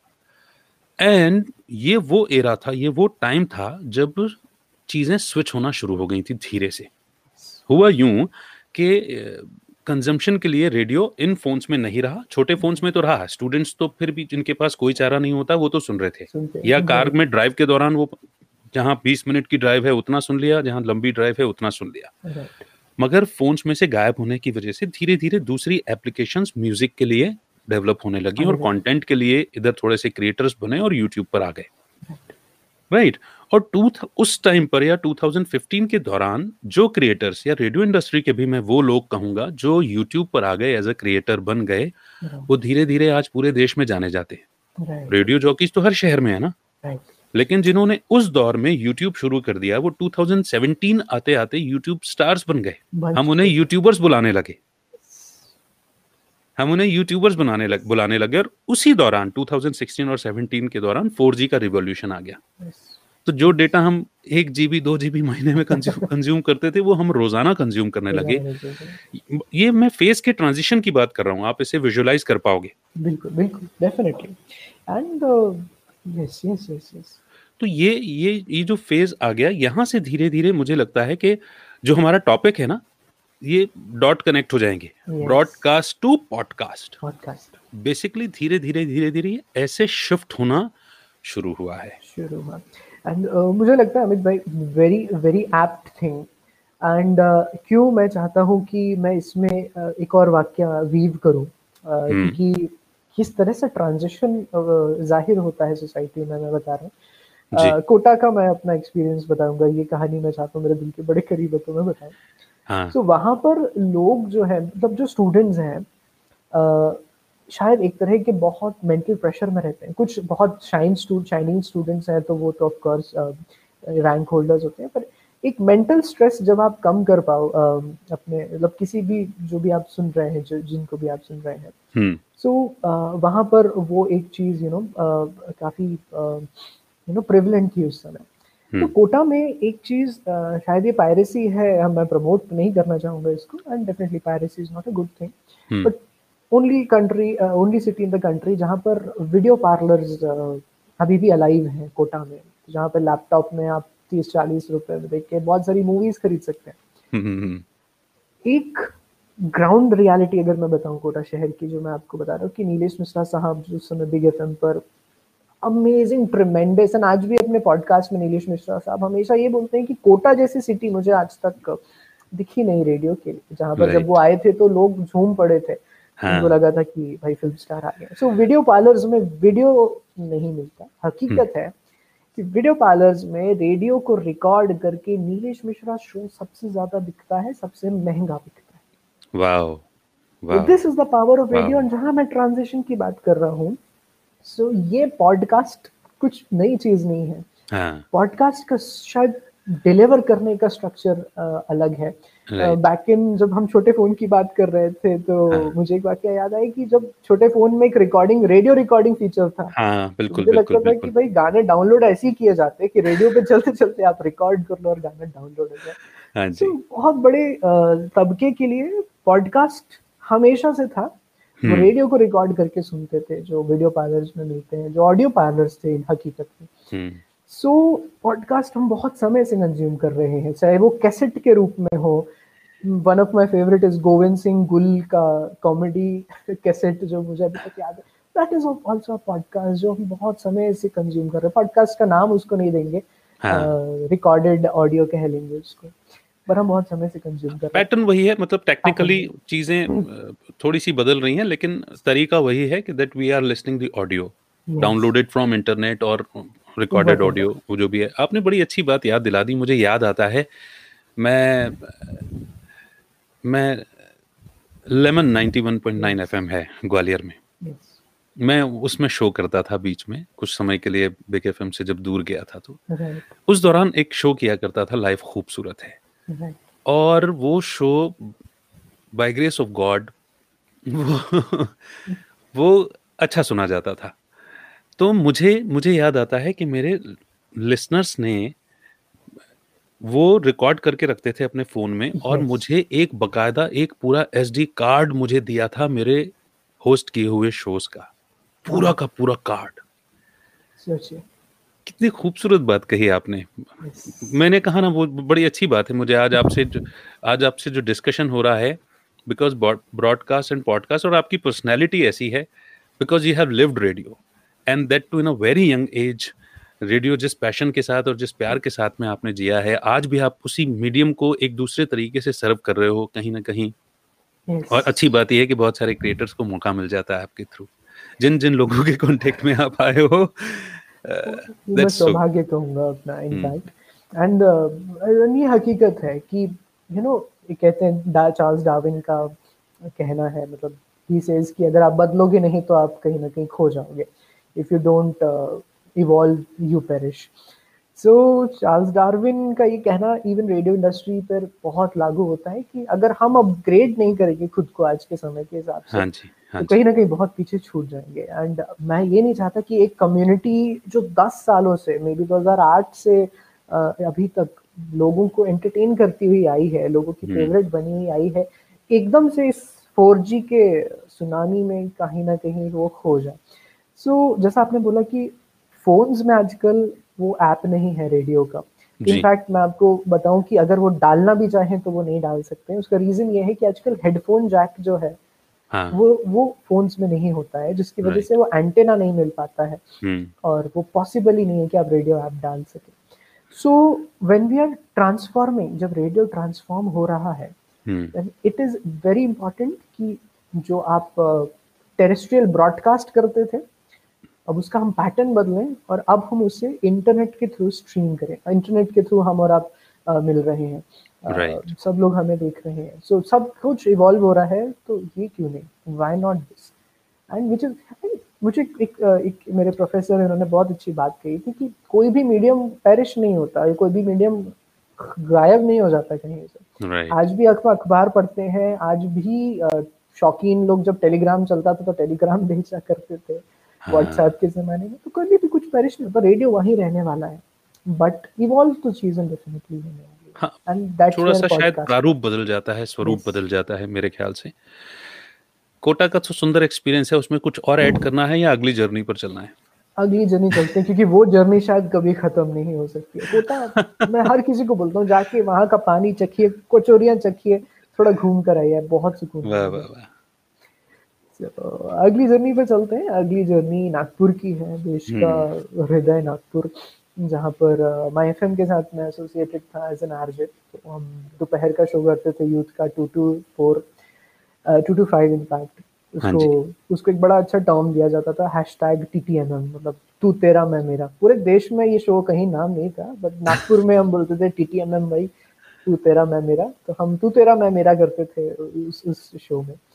तो हालांकि वो भी बड़ी प्लेन सादी जर्नी रही, कमर्शियल रेडियो था. And commercial radio definitely means commercial radio, जहाँ पर आप you know, the radio का मोटिव भी होता है कि when you earn something out of it. So वो एक जर्नी थी वहाँ पे. Then उसके बाद क्योंकि रेडियो का सीन इवॉल्व हो रहा था, सो मैं क्विकली अगली जर्नी पर जाना चाहता हूँ. हालांकि Nagpur is a beautiful city, wonderful city, and लोग कहते हैं कि भाई नागपुर में एक्सप्लोर करने के लिए बहुत कुछ नहीं है. मैं कहता हूँ बहुत ज़्यादा कुछ है, बहुत ज़्यादा कुछ है. वहाँ के तरी पोहे खाइए. और फिर मेरा लॉकडाउन के पहले आना हुआ बेंगलोर में, वेयर दिस स्टार्टअप इज अब जो एक बड़ा विशाल रूप ले चुकी है कंपनी के रूप में, which is pocket F M. And I like this thing about pocket F M कि उनका एक विजन है. उनका ये विजन है कि एक टैलेंट है, एक इंडस्ट्री ऑलरेडी बनी हुई है देश में जो रेडियो जॉकीज की है और जो 10-12 सालों से लोगों को एंटरटेन कर रही है जी. सो उसको हम रोक नहीं सकते हैं, उसको हम अपने प्लेटफॉर्म पे लाएंगे. और वो उनका जो मेहनत है, क्योंकि हर किसी का एक फैन फॉलोइंग है, पेजेस हैं उनके बड़े बड़े, उनके फॉलोअर्स हैं जो उनसे अपडेट चाहते हैं. और कहीं ना कहीं एक जिसको कहना चाहिए एक डार्क रियलिटी, कॉस्ट कटिंग के चक्कर में जो कुछ चार्जेस एक पीछे छूट गए हैं जिनको अभी प्लेटफॉर्म रेडियो का नहीं मिल पा रहा है. Why not via pocket FM आप आइए, आपके जो फैंस हैं वेट करते हैं आपको. बहुत खूब, बहुत खूब, बहुत खूब. वेल सबसे पहली बात तो कि नागपुर मेरा कई बार जाना हुआ है और आगे भी होगा, है ना. मेरे तो पापा जो हैं वो नागपुर के पास पांडुरना है, वहाँ से बिलोंग करते हैं. मम्मी जो है वो नागपुर के पास गोंदिया है, वहाँ से बिलोंग करती है. क्या बात है. और नागपुर को ऑरेंज सिटी कहा जाता है, लेकिन सबसे जो ऑरेंज जहाँ पर सबसे ज्यादा होता है वो हमारे पापा का जहाँ जो जन्मस्थली है पांडुरना, वहाँ पर सबसे ज्यादा होता है. ये बात और है कि बड़ा शहर और बड़ी सिटी होने की वजह से मंडी जिसे कहते हैं, मार्केट जो है वो नागपुर है. Otherwise orange city. अंदर की बात यह है कि पांडुरना को कहा जाता है. तो अगली बार मैं नागपुर जाऊंगा तो जरा आपको फोन कर लूंगा, क्योंकि मेरा भी थोड़ा सा ऐसा ही रहा है कि गए, थोड़ा सा रिलेशनशिप में गए, शादी वगैरह में गए, मिले और भागे. तो नागपुर रुक करके मुझे जरा एक्सप्लोर करना है, तो मैं आपको जरूर कॉल करूंगा डेफिनेटली. और मैं जरूर बोलूंगा कि वहाँ पे 3-4 महीने रखे, तीखा खाना जरूर सीख लें. जिन्होंने नागपुर की तीखापन खा लिया वो पूरे देश में सर्वाइव कर सकते. कोटा में भी तो ऐसा ही था. कोटा जिन्होंने कोटा का तीखा खा लिया नागपुर का भी खा लिया. अच्छा, शायद मैंने नागपुर का खाया हुआ है बहुत ज्यादा, इसलिए मुझे कोटा का बहुत मतलब दिक्कत नहीं हुई. ठीक है, वैसे भी वो एक अलग माजरा है. प्रखर भाई, चूंकि आपने बंगलौर की जर्नी के बारे में बता दिया है, बंगलौर पहुंचना हुआ, पॉकेट एफएम में आपने सबको इनवाइट भी किया, वो भी आपने एक बहुत अच्छी बात कही. लेकिन मैं थोड़ा सा ब्रॉडकास्ट पर और थोड़ा सा रुकना चाहूँगा, because broadcast means radio, radio is equivalent to life. मैं हमेशा कहता रहा हूँ कि radio is replica of life, और जिंदगी में जो आपको चाहिए वो आप जिंदगी को देना शुरू कर दो. दैट मीन्स रेडियो से जो जिंदगी से जो लोगों की एक्सपेक्टेशन है वो आप रेडियो के थ्रू सर्व कर सकते हो. किसी की भी एक्सपेक्टेशन बुरा पाना, बुरा चाहना नहीं होती है. तो दैट इज वाई रेडियो मैं समझता हूँ कि बड़ा प्योर मीडियम है. बिकॉज हम जैसे मैं कोविड के दौर की ही बात करूँ तो बाकी सारे मीडियम जो हैं वो बहुत जोर से लाउड होकर के कुछ इस तरह की बातें कर रहे थे कि खौफ बना हुआ है. But radio was the only purest medium जो लोगों की लाइफ में पॉजिटिविटी ऐड करने की कोशिश कर रहा था 360 डिग्री और पूरे प्रयासों के साथ में. You have lived radio. मैं जानता हूँ जैसे कोटा का जब आप जिक्र कर रहे थे तो मुझे लगता है कि कोटा का आपका टेन्योर जो है वो सबसे ज्यादा खूबसूरत रहा है, सबसे ज्यादा फ्रूटफुल, यस, सैटिस्फाइंग भी कहना चाहिए, है ना. आपके जो भी आप एफर्ट्स करते रहे हैं उसके इको आपके उसका रेसिप्रोकेशन आपको मिला है. तो वो वही फीलिंग है मैं समझता हूँ कि जब भी कोटा का जिक्र आता है. कई बार हमारी फ़ोन पर भी बात हुई और जब कोटा की बात आती थी तो दिल पिघल पिघल सा जाता था आपका. अगर मैं कहूँ तो ओवरऑल कम्युनिटी रेडियो के एस्टेब्लिशमेंट से लेकर के नागपुर तक की जर्नी में रेडियो का आपका कुछ खट्टे मीठे अनुभव भी रहे होंगे, है ना. मैं चाहूँगा कुछ मीठा और कुछ खट्टा दोनों सुनाओ ना. रेडियो जी रेडियो की बात सबसे अच्छी है. एंड खट्टा मीठा की बात करें तो मुझे संतरे याद आते हैं, संतरों से नागपुर याद आता है, बाकी चीज़ें भी याद आती हैं. तो खट्टे मीठे experiences are a part and parcel. मुझे ये लगता है कि at any point of time, किसी भी पॉइंट ऑफ टाइम में अगर आप किसी चीज को बड़े पैशन से फॉलो कर रहे हैं, हाँ जी, देन आपको लगता है किसी ना किसी पॉइंट पे कि अगर आपको चैलेंजेस आ भी रहे हैं तो देखिए हकीकत ये है कि आप जो है, ऐसा नहीं है कि रेडियो में के लिए आपको एक प्लेटफॉर्म चाहिए। हाँ जी, 2016 की हम बात कर रहे थे, इवन उसके पहले भी रेडियो के लिए आपको अपनी बात जाहिर करने के लिए एक प्लेटफॉर्म नहीं चाहिए होता। मुझे लगता है कि आपको प्लेटफॉर्म की अगर ज़रूरत है तो आप अपना माइक उठाइए और बहुत सारी सर्विसेज अवेलेबल हैं, आप उस प्लेटफॉर्म पे चले जाइए। So at a lot of point of time challenge ये रहता है, सबसे बड़ा चैलेंज ये रहता है कि खट्टे मीठे अनुभवों में कि कहीं कहीं आप खो ना जाए, कहीं आपकी आइडेंटिटी चली ना जाए, because radio has a very tough face of itself, जहाँ पर आपके कॉर्नर्स टाइट हैं, कमर्शियल्स टाइट हैं। एंड यस, एक चीज़ मैं मतलब बताना चाहता हूँ एक और वाक्य के थ्रू। हम एक चाय की रेडी पे थे, and it's another beauty of radio, Nagpur की बात है ये। तो हमारी गाड़ी खड़ी हुई थी रेडियो स्टेशन की, एंड वहाँ पे चाय की रेडी पे जब हम चाय पी रहे थे तो एक पर्सन आते हैं हमारे पास, वो बोलते हैं कि अरे आप तो रेडियो जॉकीज हैं, आप यहाँ चाय की रेडी पे क्यों खड़े हुए हैं, आप जाइए होटलों में, आलीशान होटलों में जाके चाय पीजिए। तो हमने उनको दो चीज़ें कही कि रेडियो जनता के बिना पॉसिबल नहीं है। रेडियो जमीन से जुड़ी हुई ग्रास रूट लेवल की कवरेज के बिना पॉसिबल नहीं है, वो 5 स्टार होटल से ऑपरेट नहीं कर सकती। और रेडियो का सबसे बड़ा एक ये चीज़ भी है कि आप पैशन से उसे चलाते हैं, बिकॉज आपको बोलना होता है, आप बोलते हैं, आप उसमें ये नहीं देखते हैं कि भाई I will earn lakhs crores out of it. हकीकत, सच में हकीकत है कि जो लोगों को लगता है कि हम अंकल स्क्रूज के जैसे बड़े से तहखाने में तैरते हैं, that's वो चीज़ है कि आप पैशन के तहखाने में तैरते हैं, जहाँ पर कमर्शियल्स उस समय में मायने नहीं करते हैं। क्या आपको रेडियो दे रहा है वो मायने नहीं करता है। हालांकि मायने ये करता है कि आप कितनी जिंदगियों को टच करते हैं, कितनी जिंदगी को आप ट्यून करते हैं। बट हाँ, खट्टे मीठे अनुभवों की बात करें तो कभी कभी लगता है कि यार एक ही चीज़ है जिसका हम सहारा लेके चले हैं, और कहीं अगर मार्केट फोर्सेस की वजह से, लाखों लॉकडाउन शटडाउन्स की वजह से, या कंपनी मार्केट में पैसा नहीं होने की वजह से आप कहीं ना कहीं आप अपने पैशन को परस्यू नहीं कर पाते, तो वो सबसे खट्टा अनुभव होता है। या फिर ये चीज़ बोलना कि मैं रेडियो पर्सन हूँ, हमेशा ये बोलता है। और कुछ कई लोगों ने मुझे ये प्रश्न भी किया है कि आप वीडियो पर्सन भी क्यों नहीं है, और कहीं ना कहीं वो आपके करियर को अफेक्ट करेगा। डीप डाउन द लाइन मुझे पता है कि मैं रेडियो पर्सन हूँ, ये मेरा पैशन है और मुझे नहीं रोक सकती है कोई चीज़ है। पर ये खट्टा अनुभव था कि लोग आपको जज करते हैं अगर आप वीडियो में उस तीव्रता से नहीं है। मेरी पर्सनालिटी अगर नहीं है, मैं रेडियो का पर्सनालिटी, सो कहीं ना कहीं ये खट्टे मीठे अनुभव हैं। हालांकि ठीक है, पार्ट एंड पार्सल है। अब मैं ऐसे ही कल परसों कुछ सोच रहा था, जो लोग जज करते हैं, तो मैंने कहा लोगों को जज करने दो, हमको वकील नहीं करना हमको नहीं करना वकील, उनको जज करने दो, क्योंकि वकील करेंगे तो और बहस होगी। हमें शायद अंदर से पता है। और एक दिन जज साहब खुद ही साबित कर देंगे, वक्त खुद साबित कर देगा कि जजमेंट क्या हो रहा था, क्या नहीं हो रहा था। प्रखर भाई, बड़ी अच्छी सी बात मुझे आपको सुनते हुए याद आ गई, बिकॉज मैंने ना होटल इंडस्ट्री में जॉब किया हुआ है। I have been so lucky.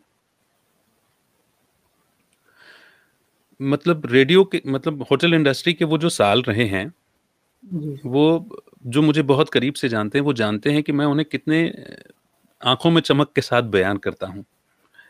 और वो, लेकिन वो जॉब कैसा होता है, जब आप किचन में, कमर्शियल किचन में, 5 स्टार किचन में जब आप काम करते हैं, तो you are not allowed to set for a second.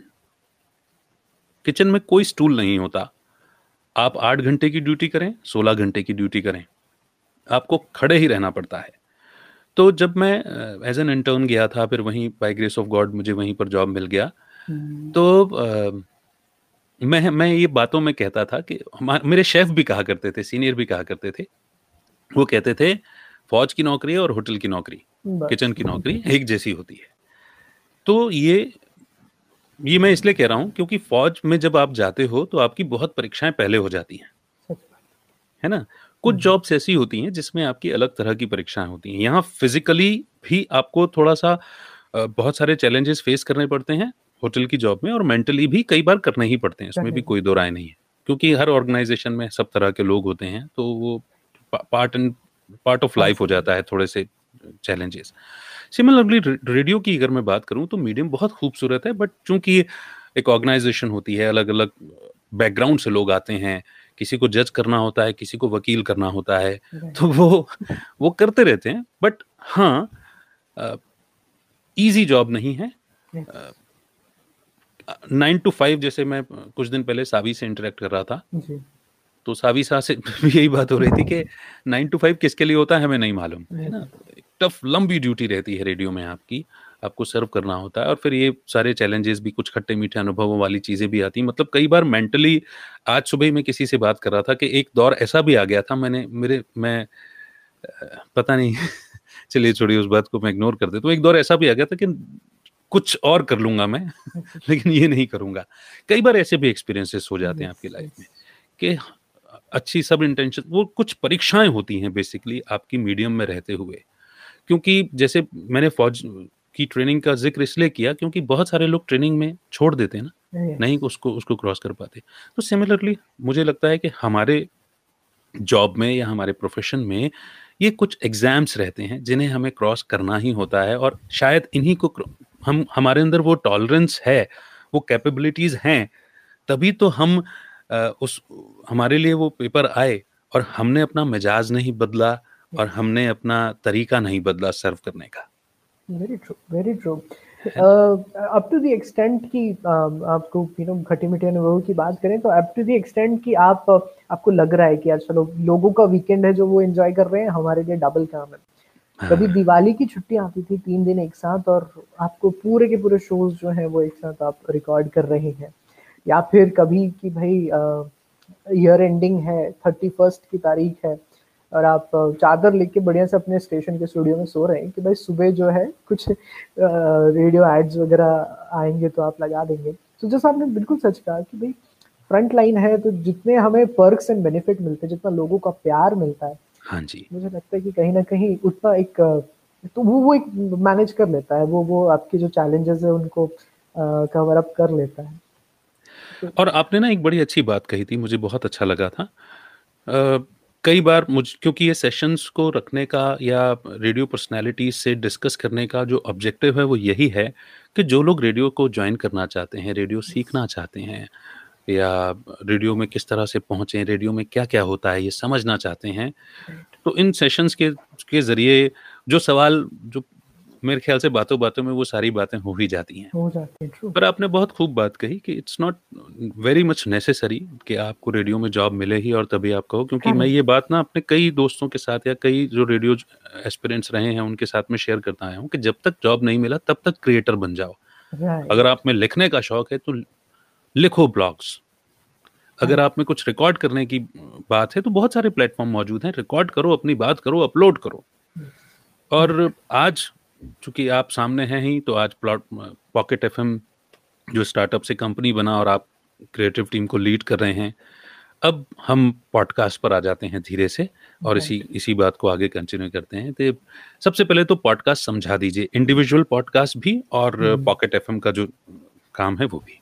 Right, so podcast में आपको समझा देता हूँ। और सबसे पहले एक चीज़ समझ लेते हैं कि वाई पॉडकास्ट, आजकल मतलब पॉडकास्ट की ज़रूरत क्यों आन पड़ी है। और while working with Pocket FM, क्योंकि एक स्टार्टअप में या एक कंपनी में आप जब आप काम करते हो तो बहुत सारी चीज़ें सीखते हैं, समझते हैं इंडस्ट्री के बारे में। तो I like to tell you कि पॉडकास्ट, वाई पॉडकास्ट। तो रिसेंटली अगर आपने खबरें जब सुनी होंगी तो टीआरपी को लेकर एक बड़ा बवाल हुआ था कि भाई टीआरपी में किस चैनल को माना जाए सच है, किस चैनल को माना जाए कि झूठ है, कौन सबसे ज़्यादा देखा जा रहा है, कौन देखा नहीं जा रहा है। So why podcast, because radio के साथ चैलेंज थोड़ा और बड़ा है कि आजकल हर रेडियो स्टेशन जो कि अपने कैपेसिटी में है number 1 है। Everyone is a number 1, but सब number 1 है तो फिर अगेन एक क्वेश्चन होता है कि असल में number 1 कौन है। And that is where podcast comes कि पॉकेट एफएम में जब मैं काम किया करते करते मुझे एक चीज़ रियलाइज़ हुई कि रियल टाइम में मुझे पता चलता है कि असल में नंबर वन कौन है. सो मैं आपको एक वाकया बताता हूँ कि जब हम पॉकेट एफएम की टीम बना रहे थे तो छोटे छोटे शहरों से हमने आरजेस को कलेक्ट किया एंड बड़े बड़े शहरों से हमने आरजेस को कलेक्ट किया. वी हैड अ मेंटालिटी कि जितना बड़ा शहर उतने बड़े आरजेस होंगे एंड इतना ज़्यादा लोग उनको पसंद करेंगे. आप बिलीव नहीं करेंगे, ये बहुत बहुत सच बात है कि बड़े बड़े शहर के आरजेस जब डेटा के सामने आए, जब हमने जनता को उनका प्रोग्राम सुनाया और जब वो डेटा निकल के आया तो वो मात खा गए. वो कहते हैं ना बोर्ड एग्जाम में लड़कियां आगे निकल जाती हैं. हकीकत भी ये थी कि छोटे शहर के जो आरजेस जिनको शायद कोई नहीं जानता, जब डेटा के वो सामने आए तो समझ में आ गया हमें रियल टाइम में कि नंबर वन कौन है. बहुत छोटी सी बात बताता हूँ कि एक क्रिएटर है हमारे साथ, एक आरजे है हमारे साथ जो अपने पर्सनल फैमिली रीजंस की वजह से रेडियो इंडस्ट्री में नहीं आ पाई, पर वो चाहती थी कि मैं ना आवाज़ की दुनिया में कुछ ज़रूर करूँ. बिल्कुल तो उसने पॉकेट एफएम के साथ शुरुआत की और वो मुझे बताती हैं कि मेरा सपना था कि मैं दिल्ली शहर की आरजे बनूं. वाह. पर आज पॉकेट एफएम के साथ या ब्रॉडकास्ट प्लेटफॉर्म के साथ मुझे पूरा देश की आरजे बन गई वो. और क्योंकि वो एक सिंगल मदर है, शायद कभी उन्होंने रेडियो की जनता को उस तरह से इंटरेक्ट नहीं किया, पर जो एक ख्वाहिश थी उनकी, एक छोटे एक कॉमन मैन की ख्वाहिश होती है कि मैं बात करूं पूरी जनता से, वो कहीं ना कहीं ये मीडियम आपको प्रोवाइड करता है. So this is why podcast. So this was the beauty of data. जब हमने एक्सपेक्ट नहीं किया था कि ये जो प्यार है जो जनता का, एक समय पे जब हमने शुरुआत की थी तो कहीं ना कहीं हमें लग रहा था कि भाई शायद ये इंडस्ट्री कहीं या शायद टिकटॉक या इंस्टाग्राम से कहीं मात ना खा गई हो या हम बहुत लेट नहीं हो गए हो. But now we are realized कि बहुत आगे हैं हम, बाकी जो ऐप्स हैं वगैरह उनसे बहुत आगे हैं. और वो प्यार जो हमें मिलता है वो भद्दे कमेंट्स के रूप में नहीं मिलता, बट जेन्युइन अच्छा प्यार मिलता है. वाह. And why podcast? बिकॉज ये एक नंबर वन एवोल्यूशनरी ज़रूरत है कि भाई अब वो ज़माना टेरेस्ट्रियल ब्रॉडकास्ट का चला गया. What is podcast? Podcast is anything जो आपके विचार होते हैं और आप जिनको एक्सप्रेस करते हैं. सो पॉडकास्ट हर वो चीज़ जो इंटरनेट पे आपके लिए स्ट्रीम की जाती है, दैट इज़ पॉडकास्ट. पर उसमें बहुत सारे वेरिएशंस हैं. तो एक होती है ऑडियो बुक्स.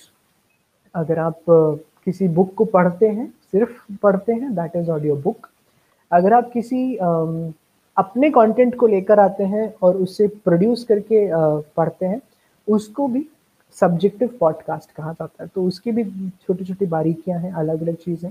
पॉकेट एफएम में जो हम करते हैं फिलहाल प्राइमरीली हम एक प्लेटफॉर्म देते हैं. अच्छा, पॉकेट एफएम एक तरह से ना सिर्फ क्रिएटिव वॉइसेस को प्लेटफॉर्म देने की कोशिश कर रहा है, we are also providing platform to the writers जुड़े हुए हैं. राइट. सो राइटर्स भी एक सैचुरेशन आ गया था कि भाई हम कहाँ लिखें, या पब्लिशर्स पब्लिश करेगा कि नहीं, जो पब्लिश करेगा वो पढ़ेंगे कि नहीं लोग, वो पन्ने पलटेंगे या नहीं, या आईपैड या आईफोन में स्क्रॉल करेंगे. उनको भी एक प्लेटफॉर्म मिला कहीं ना कहीं कि वो एक्सप्रेस कर सकते हैं. राइट. कहीं ना कहीं ये मार्केट हमेशा से था, इंडिया के ट्रेडिशंस में है इस मार्केट की किस्सा गोई जिसे हम कहते हैं. बस वो एक बार सामने आ गई तो कमाल हो गया. मेरा नाम है अमित वाधवा, कहानियों को आवाज देता हूँ. क्या बात.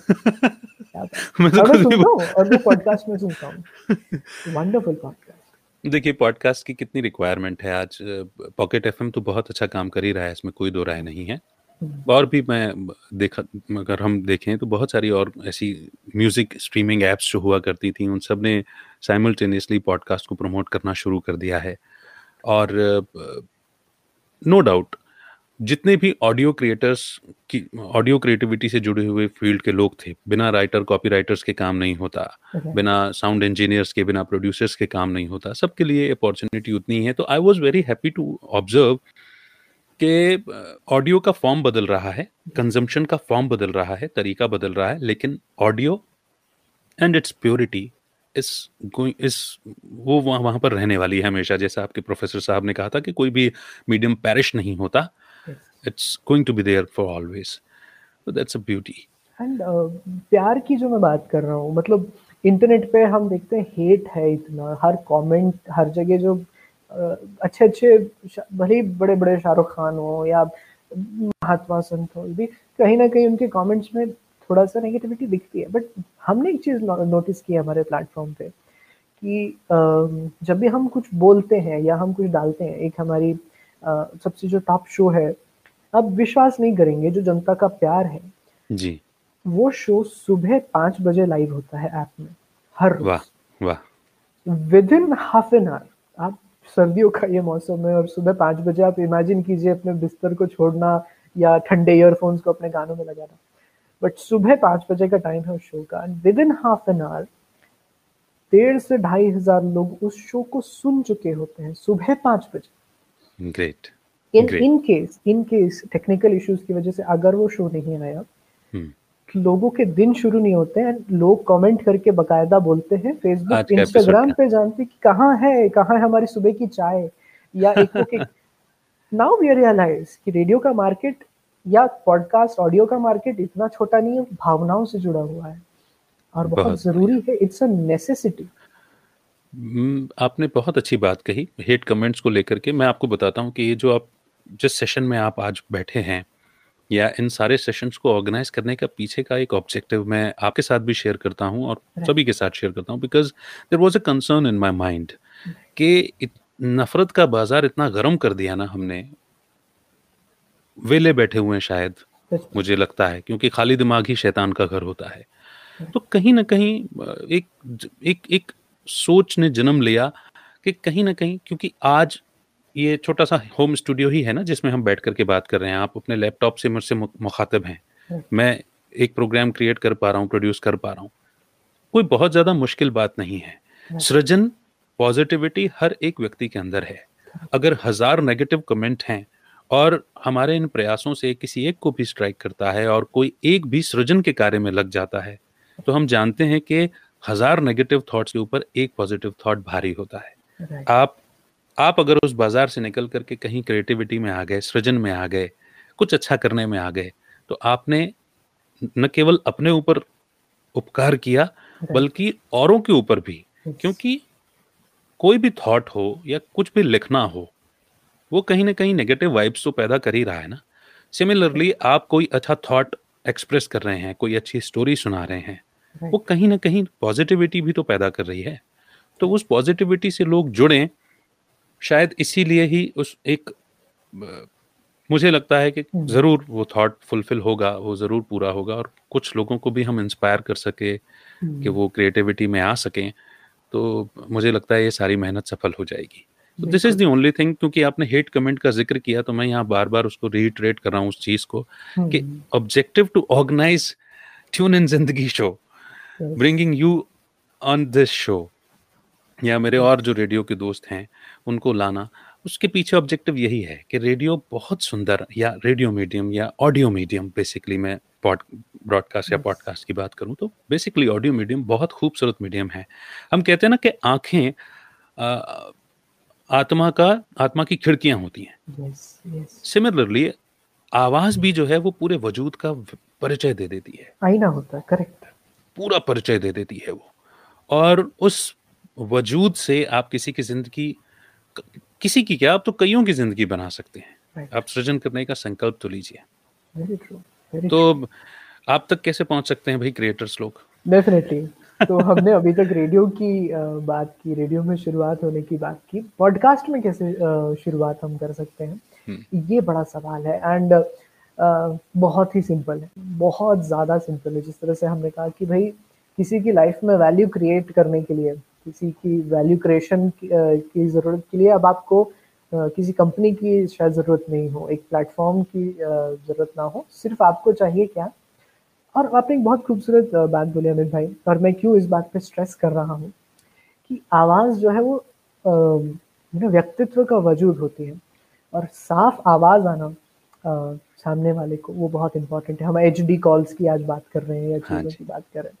सो अगर किसी को पॉडकास्ट में शुरुआत करनी है, सो एक बहुत बेसिक सी चीज़ है, एक तो आप आप में एक जुनून एंड डेफिनेटली जो जज्बा है, जो आप चाहते हैं कि प्लेटफॉर्म पर आए, वो ऑलरेडी है, वो बाय डिफ़ॉल्ट है, वो हम जानते हैं। सो सिर्फ आपको क्या करना है, क्योंकि प्लेटफॉर्म ओपन फॉर ऑल है, सबके लिए हम वेलकम है। आप आए पॉकेट एफएम जैसे प्लेटफॉर्म पे, अपना एक प्रोफाइल बनाएं एंड सबसे पहले हमें कांटेक्ट करें। वाई नॉट, हम बहुत इजीली एक्सेसिबल हैं आपको। आप हमारे फेसबुक, इंस्टाग्राम, लिंक्डइन कहीं पर भी कनेक्ट कर सकते हैं, मेल कर सकते हैं। In fact creator@pocketfm.in, and I repeat creator creator@pocketfm.in। अपना वॉइस सैम्पल मेल करें, आप अपना कंसर्न लिख के भेजें, अपना फ़ोन नंबर शेयर करें, हम आपको गेट बैक करेंगे, आपका आपकी बात सुनेंगे, आप जो कहना चाहते हैं, and then we can start the podcast. तो जो लोग शुरुआत करना चाहते हैं पॉडकास्टिंग में, तो उनको मैं बोलना चाहूँगा कि काफ़ी ईजी है। आइए एक प्रयास कीजिए, वहाँ पे पॉकेट एफएम ऐप में एक हेल्प एंड कॉन्टैक्ट अस का बटन है, वो दबाइए एंड वो पर एक सुनकर आइए। मैं जो एक छोटा सा नुआंस देना चाहूँगा कि अगेन मेरे प्रोफेसर की बात, कि जब तक आप अच्छा पढ़ेंगे नहीं, जब तक आप अच्छा सोचेंगे नहीं, और जब तक आप अच्छा सोचेंगे नहीं, जब तक आप अच्छा बोलेंगे नहीं। सो सुनकर आइए जो लोग बोलते हैं। बहुत सारे लोगों को बोलने का जुनून है, बहुत सारे लोगों को सुनने का जुनून है। नीलेश मिश्रा साहब को थोड़ा सुनिए, बाकी जो अमित भाई को सुनिए, डेफिनेटली इनके जो ब्रॉडकास्ट है वो मेरे बहुत बड़े मोटिवेशन थे जब मैं रेडियो जॉकी था। उनको सुनिए, वो सुनना ज़रूरी है, क्योंकि अच्छा बोलने के लिए अच्छा सुनना समझना ज़रूरी है। वो थोड़ा सा होमवर्क कर लीजिए, हमें कॉन्टैक्ट कीजिए एंड आपको जिस तरह मैंने एक एग्जाम्पल दिया कि एक हाउस वाइफ जो सिंगल मदर है, वो आज देश की आवाज़ बनी हुई है। You can be the next person, और ये इंडस्ट्री आपके लिए एकदम खुली है। आप इंजीनियर हो सकते हैं, या आप मेरी तरह मैथ, साइंस, फिजिक्स में 10 मार्क्स लेकर आ सकते हैं, पर आप आ सकते हैं। आप उसमें बिल्कुल भी झेपो नहीं, क्योंकि मैं भी कल मैं देविका से बात कर रहा था, RJ Devika, Gold FM Gold के आरजे हैं, तो हम दोनों शेयर कर रहे थे कि हम दोनों मैथ्स में कैसे पास हुए हमें नहीं पता। क्रिएटिव लोगों का शायद ये रहता है कि वो कैलकुलेशन उतना नहीं कर पाते, तो आप झेपिए नहीं उसमें। तो that's a very beautiful explanation Prakhar भाई। एनीवन, अगर आपके अंदर थोड़ी सी भी चाहत है, या कभी सोचा हो आपने कि आप आवाज़ की दुनिया में आए, तो there are so many platforms, और पॉकेट एफएम की सारी डिटेल उन्होंने बताई। और छोटा सा भी, थोड़ी सी भी आपको कहीं मेरी हेल्प चाहिए हो कि ये होम सेटअप कैसे लगाना है, तो आप मुझे कनेक्ट कर सकते हैं। मैं आजकल वैसे भी इन दिनों अपने इंस्टाग्राम पर, अपने फेसबुक पर यही छोटी छोटी जो बातें हैं प्रोडक्शन से रिलेटेड, ऑडियो मीडियम से रिलेटेड, वो सारी शेयर कर रहा हूँ। And even you need any list of equipments और वो सारी चीज़ें चाहिए हों, तो मुझे आप मुझसे संपर्क कर लीजिए, connect@amitwadhwa.in पर मेल कर दीजिए, तो भी आपको जवाब मिल जाएगा, सारी चीज़ें हो जाएंगी। एंड क्योंकि आप सुन ही पा रहे हैं जिस तरह से अमित जी के जो माइक से जो आवाज़ आ रहा है, जिस तरह से पर्सनालिटी, जो मैंने कहा माइक इतना ज़रूरी क्यों है, मुझे बड़ा ये स्टोरी इंस्पायर भी करती है, हंसी भी आती है इस चीज़ में। जब टिकटॉक हमारे देश में उसका रेज था, तो लोगों ने वो सर्कुलर लाइट्स ले लिए थे ताकि वो एक अच्छा दिखे, रिंग लाइट। यस, पर पॉकेट एफएम में हम ये कहते हैं, या किसी भी ब्रॉडकास्ट मीडिया में हम ये कहते हैं कि भाई हाँ, जब आपकी वॉइस आपकी पर्सनालिटी की एक मिरर है, एक प्रतिछाया है। सो अगर आपकी वॉइस में नॉइज आएगा, या जैसे खड़खड़ाएगा, या छोटा माइक्रोफोन होगा जिसकी बहुत नॉइज या एक इलेक्ट्रिकल आवाज आएगी, तो वो आपके यूजर को बोलेगी कि यार कहीं ना कहीं ये वो मजा नहीं दिया शायद। सो एक बढ़िया से माइक में जरूर इन्वेस्ट कीजिए, क्योंकि आपको भी कॉन्फिडेंस आएगा। And definitely whenever you have to get the best mic, Amit Wadhwa, connect@amitwadhwa.in is the thing. और वो फ्रीवेयर, फ्री सॉफ्टवेयर सब अवेलेबल हैं बड़ी आसानी से, बहुत थोड़ी सी बेसिक ट्रेनिंग से।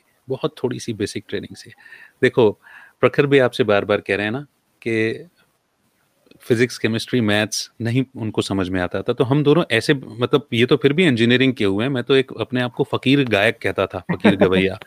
मुझे तो सॉफ्टवेयर वगैरह से भी कोई लेना देना नहीं था किसी भी चीज़ से, और उसके बावजूद भी मुझे वो सारी चीज़ें आ गई, मतलब सॉफ्टवेयर्स आ गए, थोड़ी सी मैथ।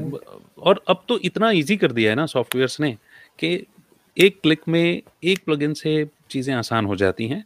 तो मुझे ऐसा लगता है कि ये जो उद्देश्य था आज की महफिल सजाने का, प्रखर भाई की जर्नी को समझने का, सुनने का और आपको पॉडकास्ट तक लाने का, कि आप भी क्रिएटर बने, मुझे लगता है कि कुछ बात बनेगी। और मैं डेफिनेटली रिक्वेस्ट करना चाहूँगा कि अपने आइडियाज़ लेकर आएँ, अपने यू नो बातों को लेकर आएँ और अपने एक यूनिक ख्याल को लेकर आएँ, तो बहुत अच्छा होगा। हमें वो अपना ख्याल दीजिए एंड हम उसको सब तक पहुँचाएंगे। हमें नए ख्यालों की ज़रूरत है, तो पॉकेट एफ एम आपका इंतज़ार कर रहा है। Definitely do connect with us. Wow wow, thank you so much Prakhar bhai, thank you so much, very beautifully you have explained everything and आपकी जर्नी जो मैं सुनना चाहता था बहुत समय से वो सुनने को मिली और thank you so much for having me over, काफ़ी अच्छा लगा because ऐसी बातें, दिल की बातें, रेडियो इंडस्ट्री से जुड़ी बातें वो करने को शायद ही टाइम मिलता है। हमारी भागदौड़ भरी जिंदगी, हम वर्क फ्रॉम होम कर तो रहे हैं पर शायद हम एक्स्ट्रा वर्क फ्रॉम होम कर रहे हैं, ज़्यादा प्रयास कर रहे हैं कि शायद बेस्ट बात है रेडियो इंडस्ट्री की, शायद ब्रॉडकास्ट इंडस्ट्री की, पूरी इंडस्ट्री शायद लॉकडाउन में सफ़र की होगी but not the podcast industry, ये शायद और ग्रो ही की है। सही बात। मैं आपको एक चीज़ और बोल रहा कि मैं इंजीनियर नहीं हूँ, मैं फ़ख्र से कहता हूँ कि भाई Indian institute of mass Communication is my alma mater. उस साइड जाने वाले थे ना आप, इसलिए मैंने ऐसा बोला आपको। माइंड में आधा तो बनी गए थे कि बनना पड़ सकता है। सच में वो काफी टफ चॉइस थी, बड़े कह रहे। Thank you so much for having me over. Thank you so much Prakhar भाई। बातें तो खत्म हो गई पर आपको छोड़ने का मन ही नहीं कर रहा। आप मैं जरूर चाहूंगा अमित भाई एक एंडिंग नोट पर आपके एक सुरीले एक थॉट से ओह माय गॉड वो एंड करूं। मैंने सुना है आपको स्टेज पर अपने ख्यालों को गायकी का रूप देते हुए, मैं उस मोमेंट को रिलीव करना चाहता हूँ। ओहो, कुछ सजेस्ट करेंगे आप, क्योंकि आपने अचानक से, मैंने सोचा नहीं था ऐसा कुछ होगा। मैंने इसलिए बोला कि एक बहुत ज़रूरत है शायद। आज किशोर दा की मुझे बड़ी याद आ रही है, इनकी यूडलिंग की याद आ रही है अमित जी के आवाज़ में। मैं यूडलिंग, आपने जैसे किशोर दा का नाम लिया मुझे एक गाना याद आ गया, उसमें यूडलिंग तो नहीं है लेकिन हाँ एक बड़ी अच्छी बात है उस गाने में। कई बार किसी दौर से हम गुजरते, तो मेरे लिए बड़ा मोटिवेशनल सॉन्ग हुआ करता था मेरी लाइफ में। जब भी मैं थोड़ा सा लो फील करता था तो मैं किशोर दा का ये गाना गुनगुना लिया करता था। और मेरा शौक रहा है साइकिलिंग और सिंगिंग, मैं वो एक गाना सुनाता हूँ आपको। बिल्कुल। जीवन से ना हारो जीने वाले, बात मेरी तो मान रे मत वाले, हर गम को तू अपना कर, दिल का दर्द भुला कर बढ़ता चल, तू लहरा कर दुनिया के सुख दुख को बिसरा कर,